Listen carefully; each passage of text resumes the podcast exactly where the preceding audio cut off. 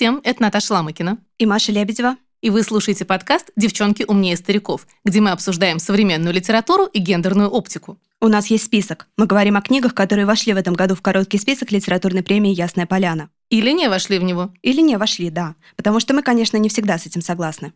В этом выпуске мы говорим о романе «Стрижи» испанца Фернандо Арамбуру, которое жюри отобрало в шорт-лист номинации «Иностранная литература». И о романе «Фигура света» Сары Мосс, который туда не вошел, и совершенно зря.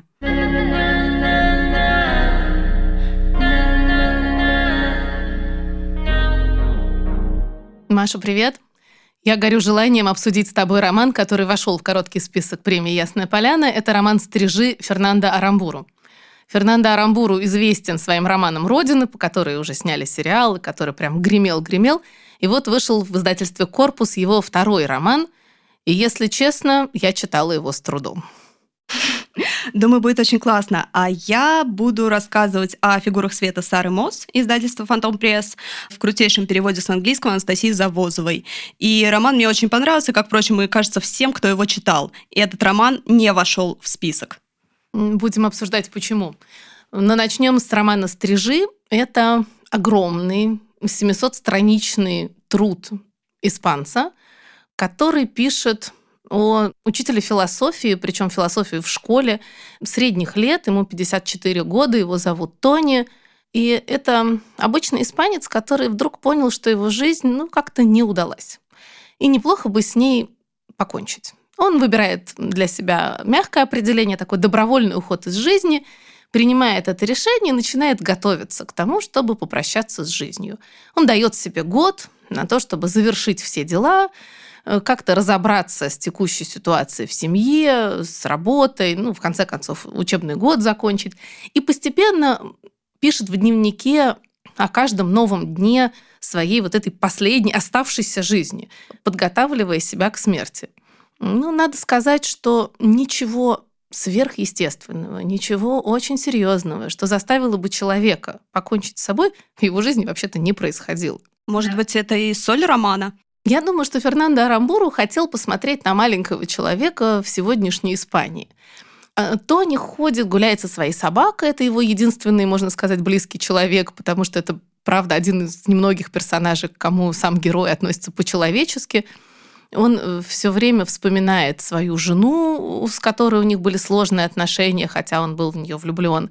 Он общается близко с другом, которого за глаза называет хромым, потому что его друг пострадал при терактах в Мадриде на вокзале. И вот здесь, конечно, Арамбуру садится на свой конек, потому что если кто-то читал роман «Родина», если кто-то слышал о нем, это роман, в котором описаны события сегодняшнего дня. Роман «Родина» посвящен, в общем-то, террору, который группировка «Это» устанавливал на территории Испании за свободу басков. 20 лет когда люди, в общем-то, были поделены. И в романе «Родина» Арамбуру здорово очень описал те настроения, те э, чувства, которые испытывают обычные люди, да, две дружественные семьи, которые вдруг оказываются по разные стороны вот этих политических баррикад. Да, дружили-дружили всю жизнь, дружили отцы, дружили дети, а потом один из сыновей оказывается в террористической группировке, в общем, убивает отца другой семьи. И вот как все это происходит, Рамбуру описал безукоризненно. Здесь он берет совершенно другой тон, он совершенно иначе выстраивает роман.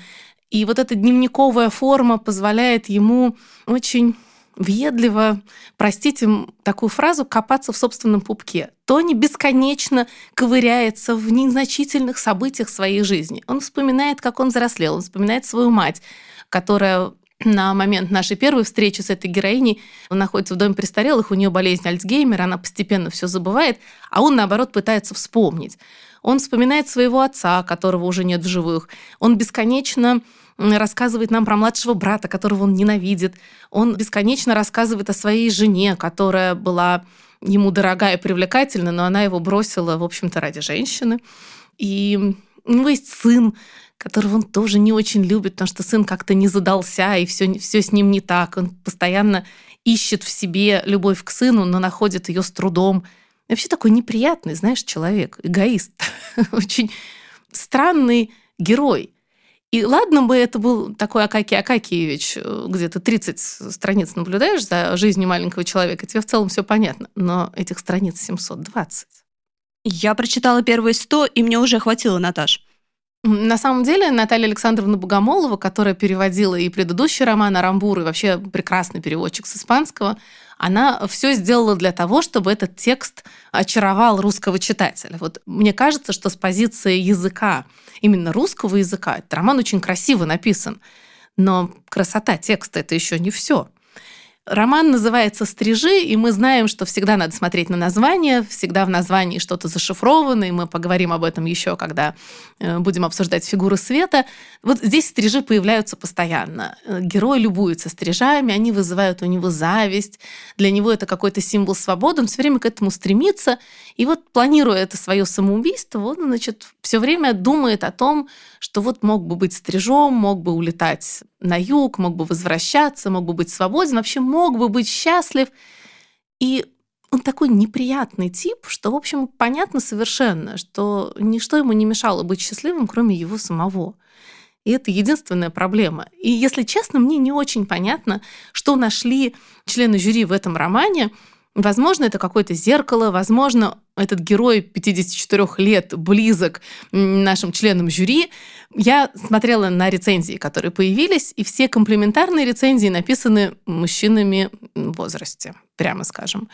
Возможно, это роман, предназначенный для них и только для них. Фернандо Арамбуру, в конце концов, тоже 64. Ну, скорее всего, да, потому что я закончила а, читать его чуть э, немного после сцены родов, где главный герой говорит, что, ну, собственно, пока мою жену там что-то зашивали, я слушал самый прекрасный крик моего сына, сын мой сын, но потом он что-то много орал и мне надоел. То есть ему вообще по боку его прекрасная жена, которая там мучается после, видимо, тяжелых родов, а он как-то все равно весь в себе. Но он продолжает все время находиться в себе. И весь роман, поскольку это роман-дневник, да, он весь посвящен вот разглядыванию с лупой каких-то незначительных эпизодов или значительных, но герой не делает из этого никаких выводов ровным счетом. То есть он все время просто рассматривает свою жизнь. И когда дочитываешь, возникает вопрос, зачем? Зачем я это читала? Меня поразило то, как он пытается вступить в диалог со своей матерью э, больной деменцией, когда он подходит к ней и говорит, она его уже не слышит, она то ли спит, то ли что-то, и он говорит, я помню, как ты плюнула отцу в суп. И после этого ничего не происходит. То есть он просто доносит до нее информацию, видимо, которая его очень травмировала в детстве, хотя с первых страниц его в детстве там и нечто другое могло травмировать. Ты знаешь, этот роман построен так в форме калейдоскопа, причем некоторые мотивы повторяются. То есть, например, рассказав эпизод с супом, э, Арамбуру заканчивает на этом воспоминания героя, потом переходит, например, к эпизоду в школе, а через 3-4 эпизода может вернуться к эпизоду с супом. Вот, и вспомнить этот суп еще раз, этот эпизод получит продолжение. Роман вот так построен, ассоциативно, немножечко нанизывается так на общую веревочку, но там есть, например, линейка с анонимками. В какой-то момент наш герой начинает получать анонимные письма, из которых совершенно явственно следует, что за его жизнью пристально наблюдает кто-то со стороны и комментирует. Причем комментирует все, от неудачного внешнего вида, что ты ходишь как оборванец в этой куртке, до значит, каких-то сплетен о его жене. Твоя жена тебе изменяет, и ты ни за что не догадаешься с кем. Ты, в общем-то, невнимательный и, и так далее, да, это ругательные такие анонимки, он подозревает, э, кто бы это мог быть, подозревает сына, подозревает жену, подозревает свою первую девушку, которая, как оказалось, тоже живет рядом и уже далеко не девушка, и вообще у нее жизнь не удалась. Но эта история так и не получает никакой развязки. То есть эти анонимки, они мне даже кажется, что они могли бы быть выдуманы самим героем, чтобы придать значимости собственной жизни. Вот меня все время очень раздражал этот роман, потому что в нем ничего существенного не происходит. Просто серый неудачник, такой уэльбековский. И на самом деле Арамбуру с Уэльбеком очень созвучны. Вот если кому-то нравятся герои Уэльбека, не знаю, кому они могут нравиться, да, вот эти неприятные, раздражающие серые типы, то им понравится и герой Арамбуру. Но Разница существенная, на мой взгляд, между испанцем и французом в том, что у Уэльбека жесткая социальная сатира, местами политическая сатира, очень серьезная, местами э, вот такая социальная, с вывертом. У Арамбуру этого нет. он описывает, да, современную Испанию, он вплетает все события, они бесконечно говорят о политике, они говорят о независимости Каталонии, они осуждают теракты, собственно, Хромой пострадал в них, да, но это все остается неотрефлексированным. Это такие сводки газетные, которые ты читаешь просто как слепок действительности. И все. Они ни о чем не думают. Они 720 страниц не делают никаких выводов. Все это Арамбуру сгружает на читателя, но мне неинтересно думать об этом человеке. Я не хочу э, размышлять о его судьбе. А главное, что его ведь не хватает, и сейчас будет гигантский спойлер, его не хватает даже на то, чтобы покончить с собой. Собственно, это на самом деле даже не спойлер, потому что как только ты понимаешь хоть что-то про этого героя, тебе сразу становится ясно, что он не справится он даже этот свой план не выполнит. Хотя он готовится, он а, расхламляет квартиру, он избавляется от своей прекрасной библиотеки, он много рассказывает о книгах, он вообще такой начитанный мужик. У него э, много-много выписано цитат Малискин, потому что он плохой преподаватель, он к своим ученикам идет, ну так, потому что надо туда идти, он им ставит хорошие оценки, чтобы они просто на него не жаловались, ему вообще не важно, чему они научатся, но иногда он им вбрасывает цитаты из своего черного Малискина, и предлагает поговорить об этом. И да, замечает, что вот 20 лет назад, например, э, этот афоризм вызывал какое-то оживление у учеников, а сейчас им совершенно все равно. На этом все заканчивается. И вот свою прекрасную библиотеку, откуда он щедро черпает эти афоризмы, он потихонечку, ну, просто разбазаривает, оставляет на лавочке, подбрасывает в кафе.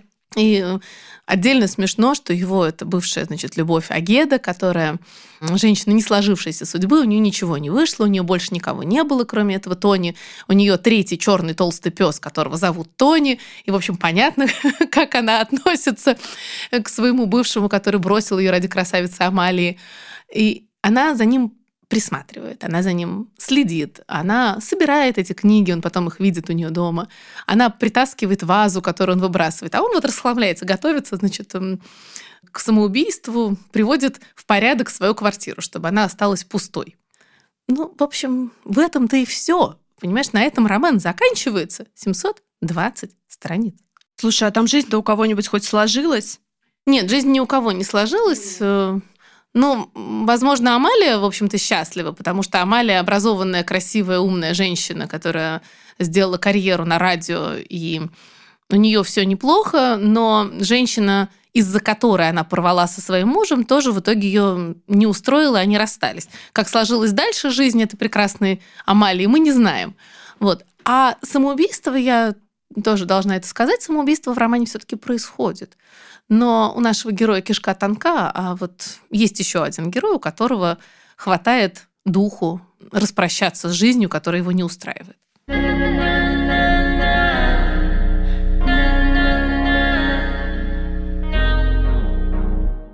Ну, потому что ты рассказала, мне кажется, что это какой-то очень типичный и очень раздутый роман о надуманных страданиях э, мужчины среднего возраста, среднего класса. Почему он тогда вообще вошел в короткий список?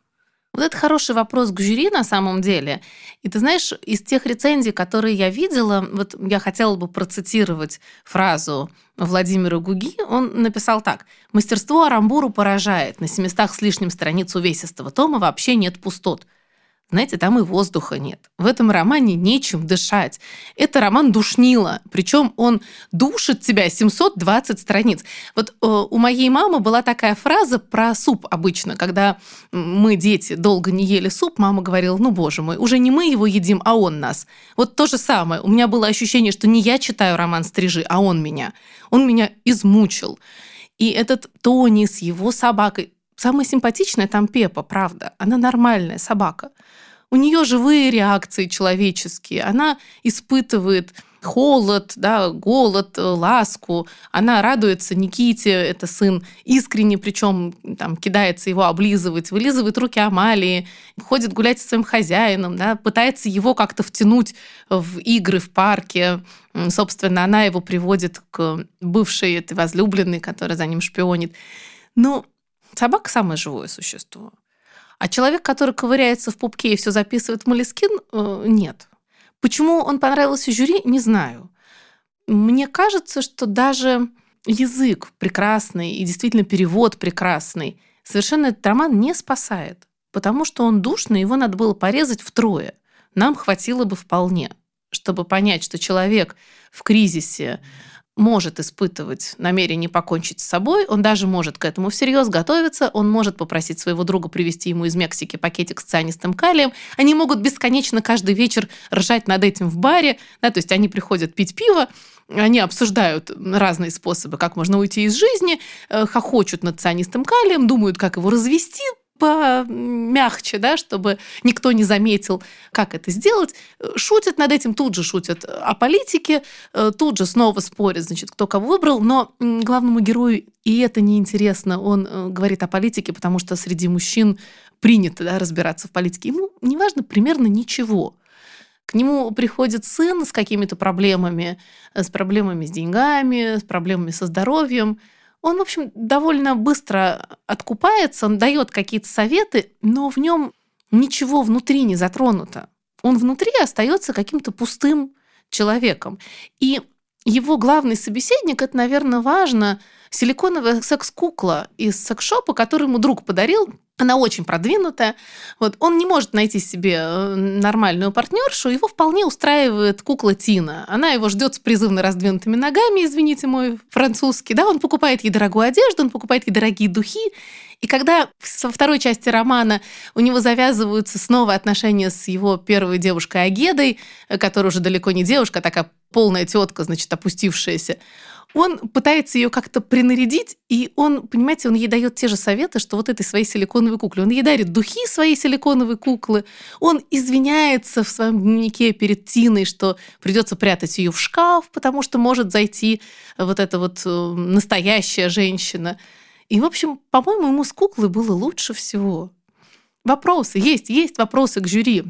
Почему этот роман оказался в коротком списке? И мне кажется, что простит меня издательство «Корпус», это просто э, роман, изданный на волне Родины, потому что Родина, правда, великий, большой, сегодняшний, современный, политически острый роман, и он сегодняшнему русскому читателю будет очень полезен, потому что он отлично показывает, как две семьи, которые дружили всю жизнь, оказываются по разные стороны вообще всей жизни просто из-за того, что они по-разному смотрят на политическое устройство своей родной страны. И нам это очень понятно, нам это хорошо э, видно. А Рамбуру там прекрасно показывает, как можно в этом тупике, поварившись, потихоньку все-таки повернуть к примирению.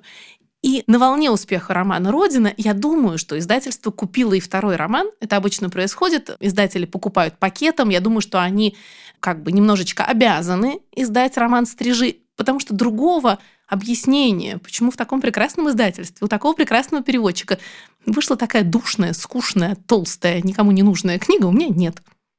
Ты знаешь, это становится каким-то общекультурным трендом и мотивом, когда мужчина средних лет живет силиконовой куклой. Сразу вспоминается сериал «Псих» с Богомоловым, где абсолютно то же самое. Чего их так тянет? Ну, потому что женщины, видимо, стали слишком свободны и уже не хотят быть вот этими покорными, ждущими с раздвинутыми ногами куклами, которые сидят на диване, пахнут приятными духами, и все. И не хотят читать их 700-страничные талмуды на эту тему. Не хотят читать об этом.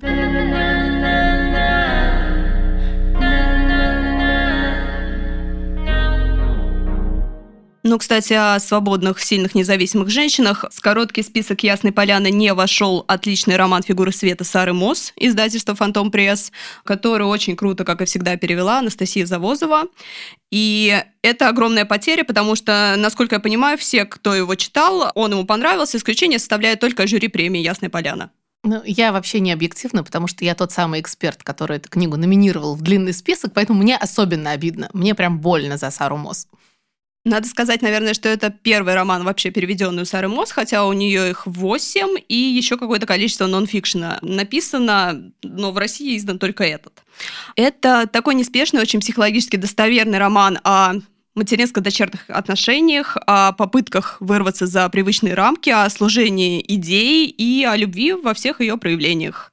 Больше каких-то других, чем мы привыкли, потому что мы привыкли видеть любовные романы об отношениях мужчины и женщины, а здесь это больше о любви к своему делу, о любви к людям и всему такому прочему. Книга открывается такой долгой обстоятельной завязкой о начале семейной жизни родителей главной героини. И Они очень разные. Она суфражистка хочет спасти весь мир, он художник прерафаэлит, потому что дело происходит в викторианскую эпоху, когда как раз как реакция на всю сложившуюся ситуацию с строгой моралью и прочим а, возник э, прерафаэлитизм. И каждая глава начинается с описания несуществующей картины, и в книге даже нумерация глав дана в таких больших пустующих рамах, а, потому что главы так или иначе с этими картинами соотносятся. Это совершенно волшебный ход Сары Мосс э, читать описание несуществующей картины, а потом находить отголоски внутри главы, на которые намекала эта картина, это очень приятное занятие и вообще очень развивает воображение, и все подключаются органы чувств. Ты чувствуешь эти запахи, ты видишь эти краски, э, у тебя э, как-то работает иначе все твое читательское воображение. Я невероятно благодарна ей за это. И это очень здорово контрастирует с тем, как чувствует себя мать героини в начале романа.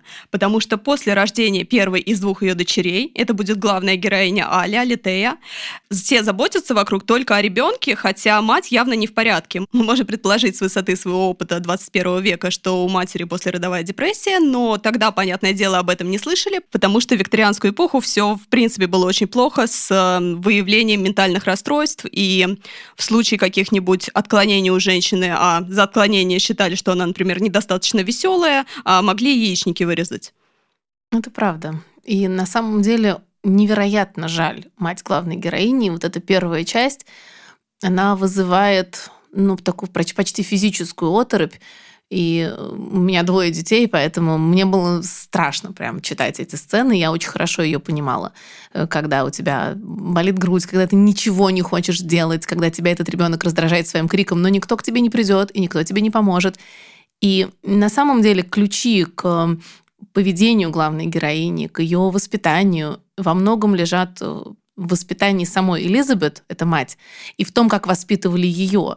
Да? И она была приучена ходить с камешком в туфли, если она что-то такое сделала не так, пока ей не станет совсем больно, и пока нога не превратится в кровавую рану. Ее мать так, например, наказывала за невыученные уроки. То есть мы понимаем, что эта женщина, приученная терпеть боль, все равно ей очень плохо, в состоянии один на один с ребенком. Это правда очень сильная сцена после родовой депрессии, и было бы здорово, если бы ее прочитали мужчины и поняли, что может испытывать женщина вместо радости материнства. Уж простите, так тоже бывает. Да, и знаешь, у меня нет детей, но даже я испытывала огромное сочувствие к героине, и не думаю, что здесь нужно обладать соответствующим опытом, чтобы проникнуться, потому что это действительно очень достоверно описано, и очень страшно это читать. И здесь же возникает в этом эпизоде после рождения малышки один из контекстов названия, потому что, цитата из романа, «До того, как он родился, она была исполнена света». Он это о ребенке, ребенка мать не называет по имени, она просто говорит ребенок, и свет и тело появляются в романе периодически. Свет и линии — это о прерафаэлитской живописи, которая очень такая яркая, а насыщенная цветовыми, световыми переходами, красивая. И мы можем ее представить, даже никогда не видев по этим описаниям, о которых ты говорила. А свет в христианстве как присутствие Бога, потому что что мать матери главной героини, что сама героиня очень набожная. Суфражизм и религиозность никак не расходились. И все эти контексты очень хорошо считываются и разыгрываются на фоне чудесной, невообразимой лицемерной викторианской эпохи. На самом деле роман в оригинале называется Bodies of Light, и очень долго думали, как перевести. И Анастасия Завозова советовалась с Сарой Мосс и спрашивала, правильно ли она поняла, что это отсылка к Евангелию от Матфея, и есть цитата, и есть объяснение этому названию. И мне кажется, вот здесь видна работа со словом то, как переводчица сделала этот роман, просто заслуживает огромного отдельного восхищения. Мы на самом деле обсуждали эту книгу в книжном клубе, и мне кажется, по этому роману можно провести не одно обсуждение, потому что там очень много пластов. Ты уже упомянула викторианскую эпоху, но там есть ведь еще одна важная для викторианской эпохи вещь – это появление женщин-врачей. И надо сказать, что у Алли есть реальный прототип. У Али есть реальный прототип, но я бы не хотела делать на этом акценты. Вот почему. Потому что, собственно, женщинам-врачам посвящается только последние 100 страниц книги где-то. А 300 страниц книги — это детство Али и, собственно, ее отношение к матери. Но ты можешь рассказать про прототип. На самом деле прототипом Алли стала одна из семи женщин, которым в Британии того времени было э, дозволено получить медицинское образование. И, собственно, Алли делает это. И, надо сказать, она становится врачом по воле матери, потому что мать э, деспотичная, суровая, но при этом свободная. Она хочет, чтобы ее дочери служили человечеству. Она хочет, чтобы дочь выросла врачом и помогала именно женщинам, чтобы она, наконец, стала тем человеком, который будет понимать хоть что-то в женской гинекологии, а не просто вырезать все внутренности, как это было принято в викторианскую эпоху. И тут мы сталкиваемся вот с этим сложным э, противоречием, да, когда вот эта власть матери, я знаю, как лучше, потому что я понимаю, как устроен мир, да, вступает в противоречие с любовью, заботой. Алле бесконечно хотелось, чтобы ее просто любили. Но, тем не менее, она стала хорошим врачом, потому что мать толкал ее в нужное русло. Я бы немножко не согласилась с тем, что ты сказала, что женщинам было дозволено всего там семи, потому что им, собственно, не было дозволено, они себе зубами эти права выгрызли, и вот как это получилось из-за, как ни странно, прогресса.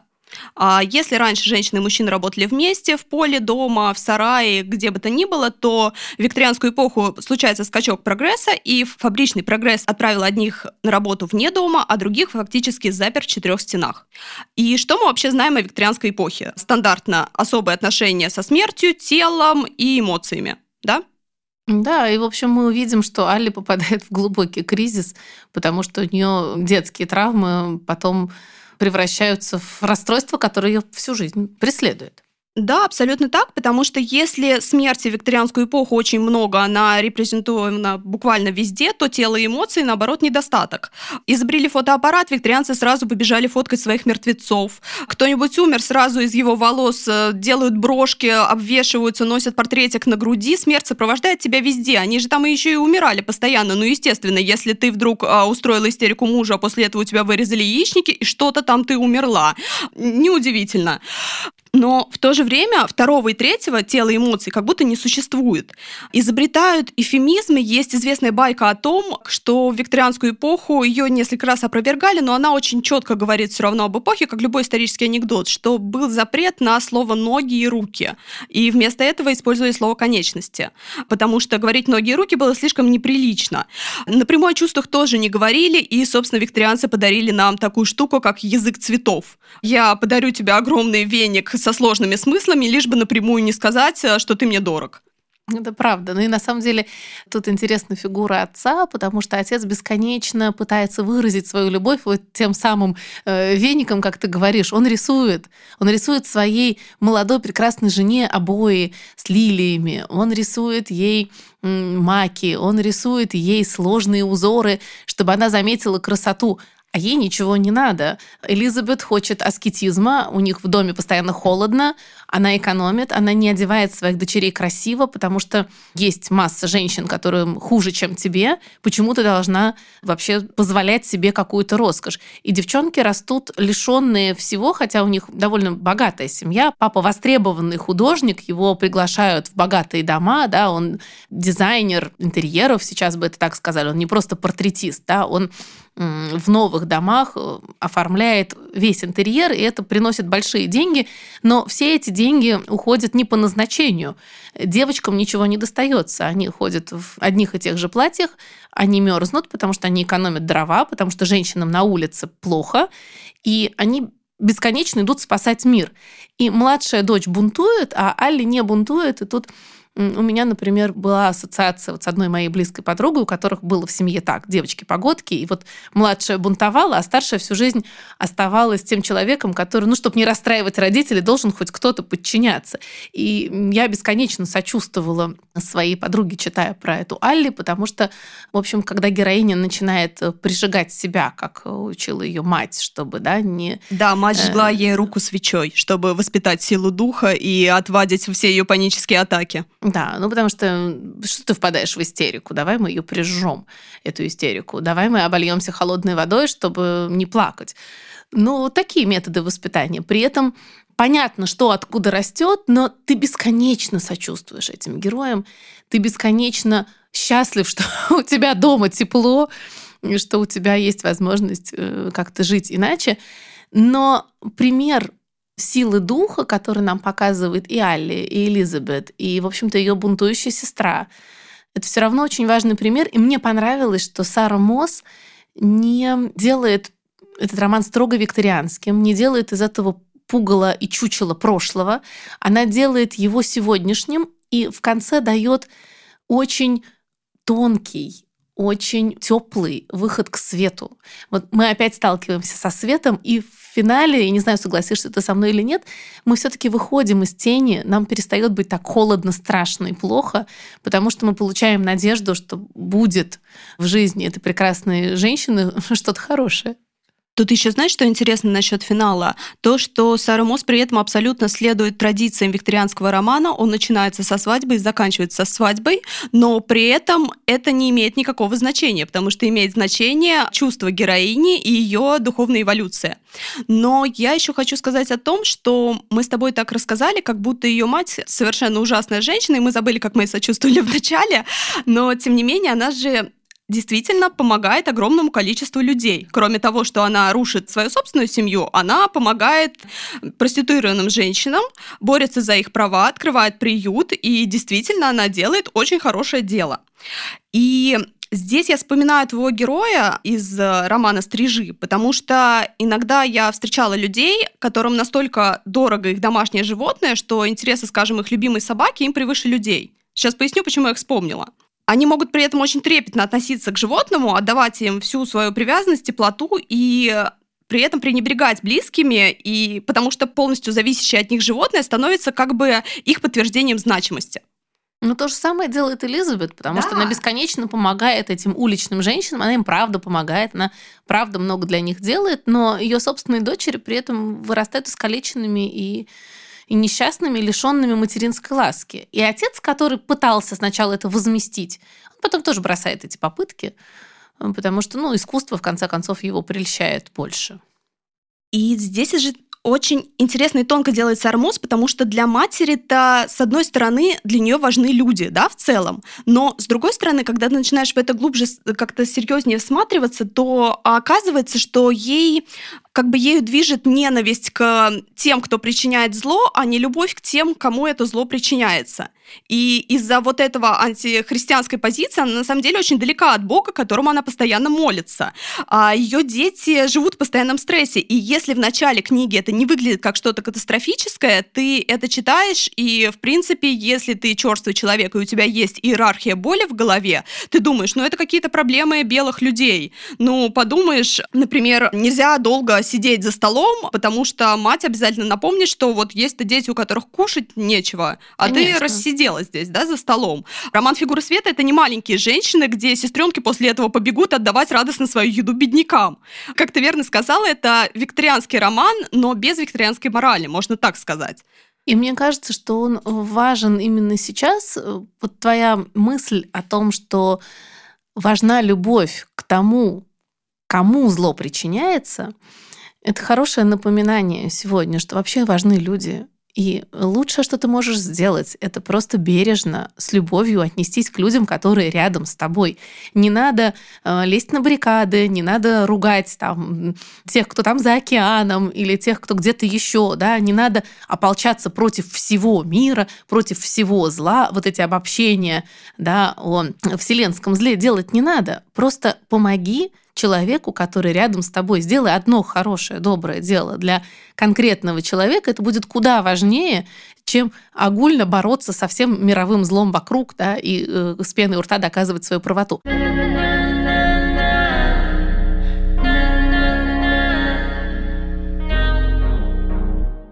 Маш, почему наши уважаемые члены жюри, умеющие читать романы, пропустили такую прекрасную книжку?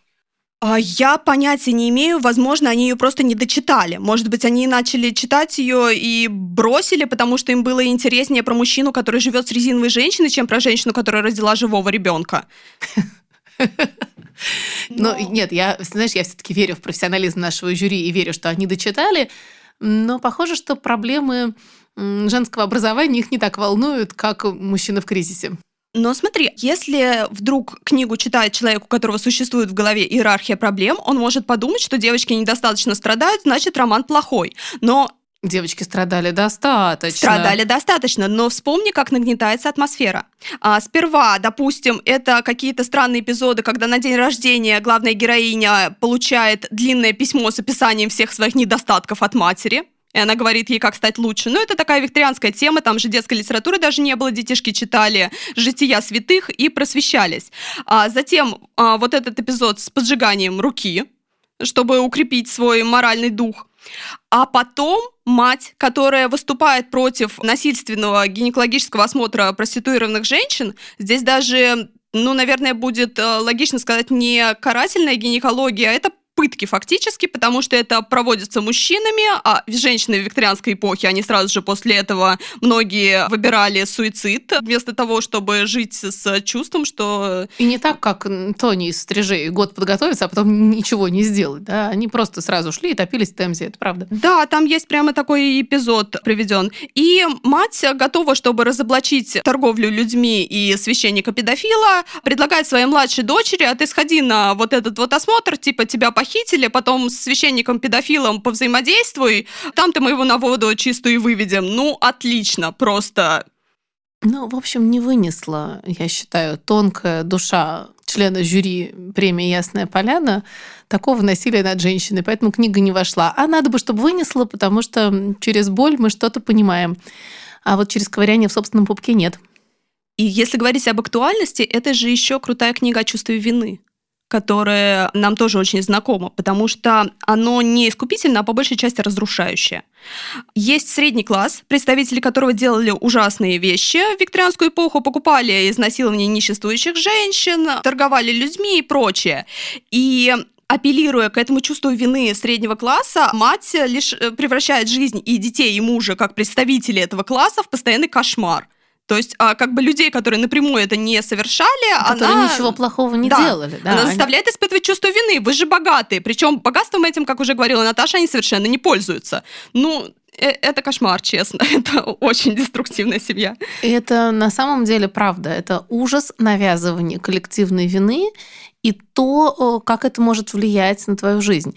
На самом деле мы с тобой сейчас, я слушаю, пытаясь представить это со стороны, и понимаю, что мы э, как бы вскрываем роман и показываем скелет. Сара Мосс делает очень изящно. Она все это острое и больное оборачивает вот этими картинами прерафаэлитов, да, этими тканями, этими муслиновыми полупрозрачными смыслами. У нее изумительной красоты язык у нее очень тонко построенные сцены, у нее нет э, напрямую бьющей в тебя боли. Это роман, где ты эту боль испытываешь, поскольку ты человек и поскольку ты эмпатичный читатель, а не потому, что тебе кишки на колеса истории наматывают прямо перед тобой, да? То есть это по-настоящему хорошая литература. Она работает так, как должна работать хорошая литература, ну, во всяком случае, на мой взгляд. Да, она совершенно потрясающая. И еще важно то, что если в романе «Стрижи» никто особо сочувствия не вызывал, то здесь вызывают сочувствие, кажется, все. Все. Да. Вот. Это, это правда, это очень важная вещь. Потому что в стрижах, кроме собаки, пожалеть-то некого и вспомнить не о ком. А и Алли, и ее сестра, и ее мать, и отец, и даже друг семьи, который тоже как-то оказался не у дела. Там есть такой Оскар Уайльдовский персонаж. Он то ли, то ли Чайлд Гарольд, то ли сам Оскар Уайльд. Такой вот классический английский, интересный мужчина, интересных наклонностей артистических. Даже все они вызывают сочувствие. И несмотря на то, что мы сейчас описали мать а, и все ее злодеяния, я хочу напомнить, что ее все же жаль, потому что по принуждению теплоты у глубоко травмированного человека ниоткуда не появится. И общество ее, в принципе, не учило тому, какой быть матерью и женой, но не показало, как кого-то любить и как жить, если любит тебя.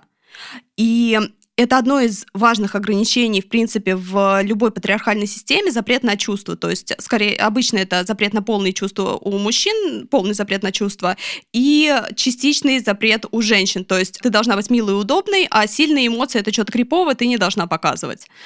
На самом деле это важное ограничение, потому что тот, кто чувствует и может это распознать, он же вместе с уязвимостью получает очень большую силу, которую нельзя контролировать. И вот эта вот а, сила эмоций, сила любви — это то, что оставляет огромное, прекрасное, светлое чувство после этого романа. Он очень обнадеживающий, очень красивый, очень добрый. И очень своевременный, очень сегодняшний. Ну что ж, по-моему, очевидно. Девчонки за фигуры света, старики за копание и наблюдение за стрижами. Ну, посмотрим, что будет дальше.